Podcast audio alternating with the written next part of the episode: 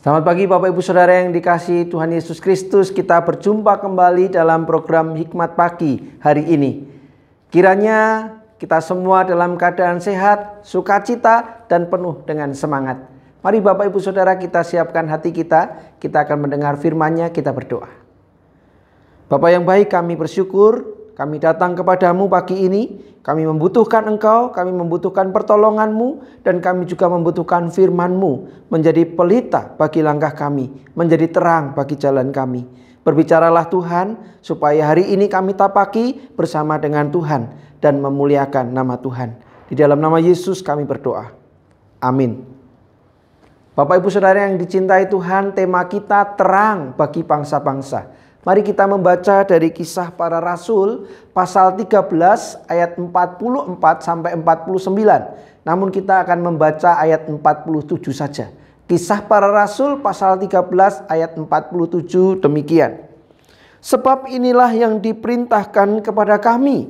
Aku telah menentukan engkau menjadi terang bagi bangsa-bangsa yang tidak mengenal Allah, supaya engkau membawa keselamatan sampai ke ujung bumi. Berbahagia setiap kita Bapak Ibu Saudara yang membaca, merenungkan dan melakukan firman-Nya. Haleluya. Bapak Ibu Saudara yang dikasihi Tuhan Yesus Kristus, John Raleigh Mott merupakan seorang tokoh besar dalam kegiatan penginjilan di kalangan mahasiswa pada akhir abad ke-19 dan permulaan abad 20. John lahir di Postville, Iowa, Amerika Serikat pada 25 Mei 1865. John mengalami pertobatan pada usia 13 tahun.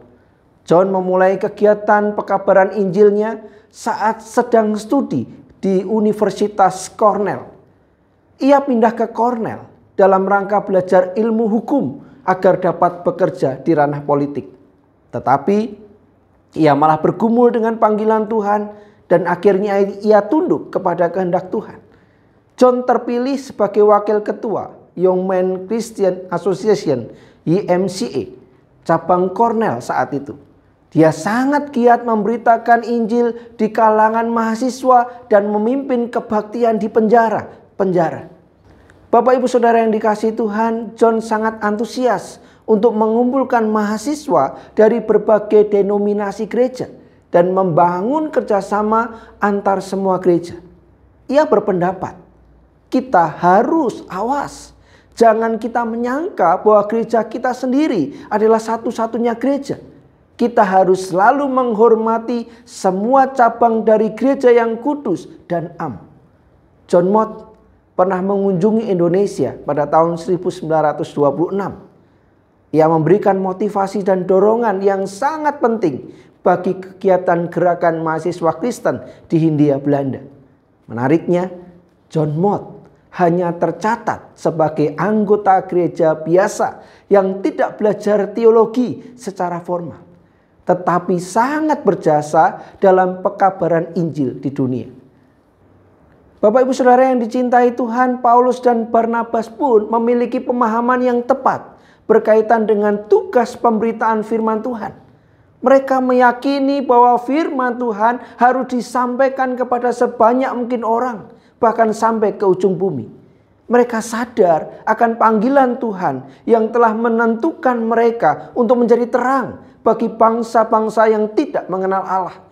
Setiap orang yang percaya kepada Tuhan Yesus adalah terang bagi orang-orang yang belum mengenal Kristus. Setiap orang yang telah mengenal Kristus dipanggil untuk menyampaikan firman Tuhan kepada orang-orang lain, sehingga mereka tidak lagi tinggal dalam kegelapan dunia. Namun, persoalannya, apakah terang orang-orang percaya masih menyala? Terang harus terus menyala agar keselamatan sampai ujung dunia. Amin. Mari kita berdoa.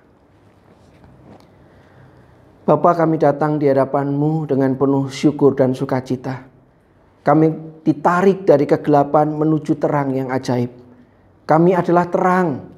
Kami adalah cahaya bagi dunia ini. Oleh karena itu Tuhan mampukan kami untuk terus menyala. Mampukan kami untuk terus bercahaya. Mampukan kami untuk terus bersinar di tengah kegelapan dunia. Namun kami sadar Tanpa kuasa dan kekuatanmu kami akan pudar. Namun bersamamu Tuhan kami akan dimampukan untuk terus bersinar.